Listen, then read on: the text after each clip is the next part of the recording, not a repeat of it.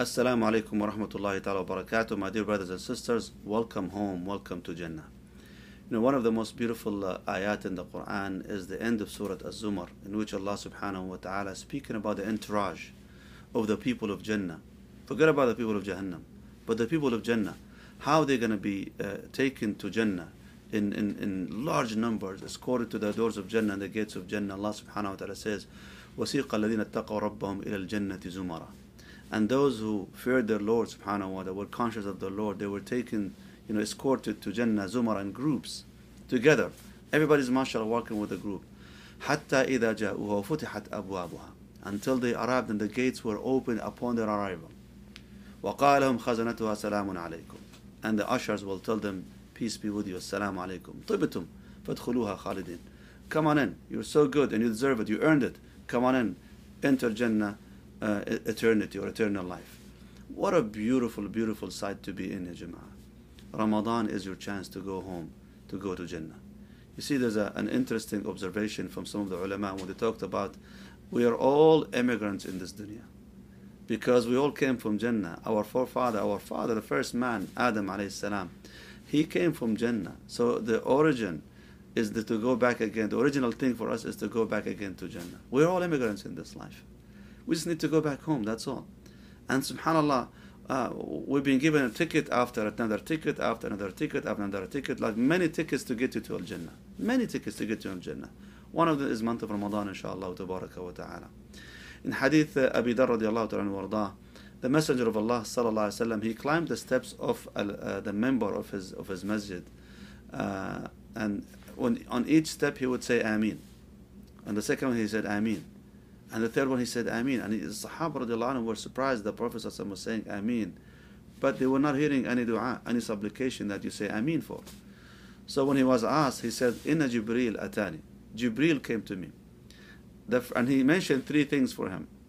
And each one of them deserved for this person to be humiliated if they don't earn it. And the first in the Prophet ﷺ, he said that Jibreel came and he says, قال رغم أنف من ذكرت عنده فلم يصلي عليك. قل آمين.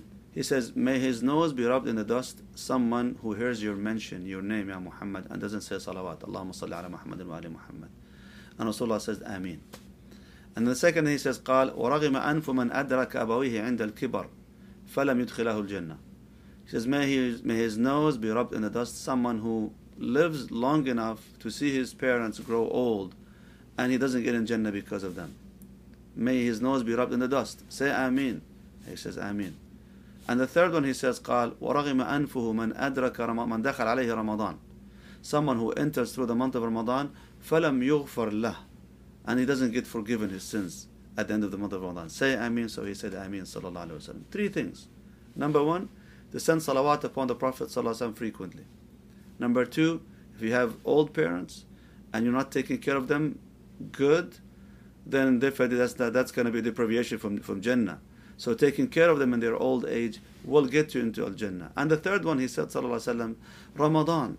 You enter the month of Ramadan. So you've been given another ticket to Jannah, and you don't do enough to guarantee Jannah for yourself in the month of Ramadan. And that's what the Prophet said. What a loser, basically. Someone who has the opportunity to be forgiven every single Ramadan and you don't get that forgiveness. So, my dear brothers and sisters, to get to Al Jannah is to get back home. And we need to get back home in as many ways as we can. And one of them is month of Ramadan, inshallah, wa ta'ala. Make sure that you dedicate this month of Ramadan to be the target for you is to enter Jannah. How do we do that? So there are a lot of ibadat, alhamdulillah, that we, we do in Ramadan. You read Quran, you seek forgiveness from Allah subhanahu wa ta'ala, you give charity, you make a lot of dua, there's so many things, and obviously seeking forgiveness and repenting back to Allah subhanahu wa ta'ala. If you do so, I hope that Allah subhanahu wa will grant you your wishes specifically in the last 10 nights of Ramadan. There's one single night, Laylatul Qadr. Make sure that you have you've done enough inshallah in the last 10 nights of Ramadan that you catch this Laylatul Qadr. The worship in that night is better than worshipping a lifetime.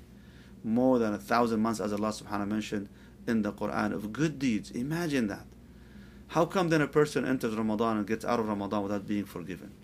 That's why we say that when it comes to Jannah, Alhamdulillah Rabbil Alameen, it's home. But you need to go into that path that leads you to Al Jannah, and Ramadan is one opportunity to get there, inshallah, tabaraka wa ta'ala. May Allah make us among those who listen to the speech and follow the best of it, Ya Rabbil Alameen.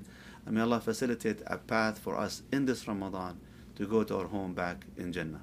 Assalamu alaikum wa rahmatullahi wa barakatuh.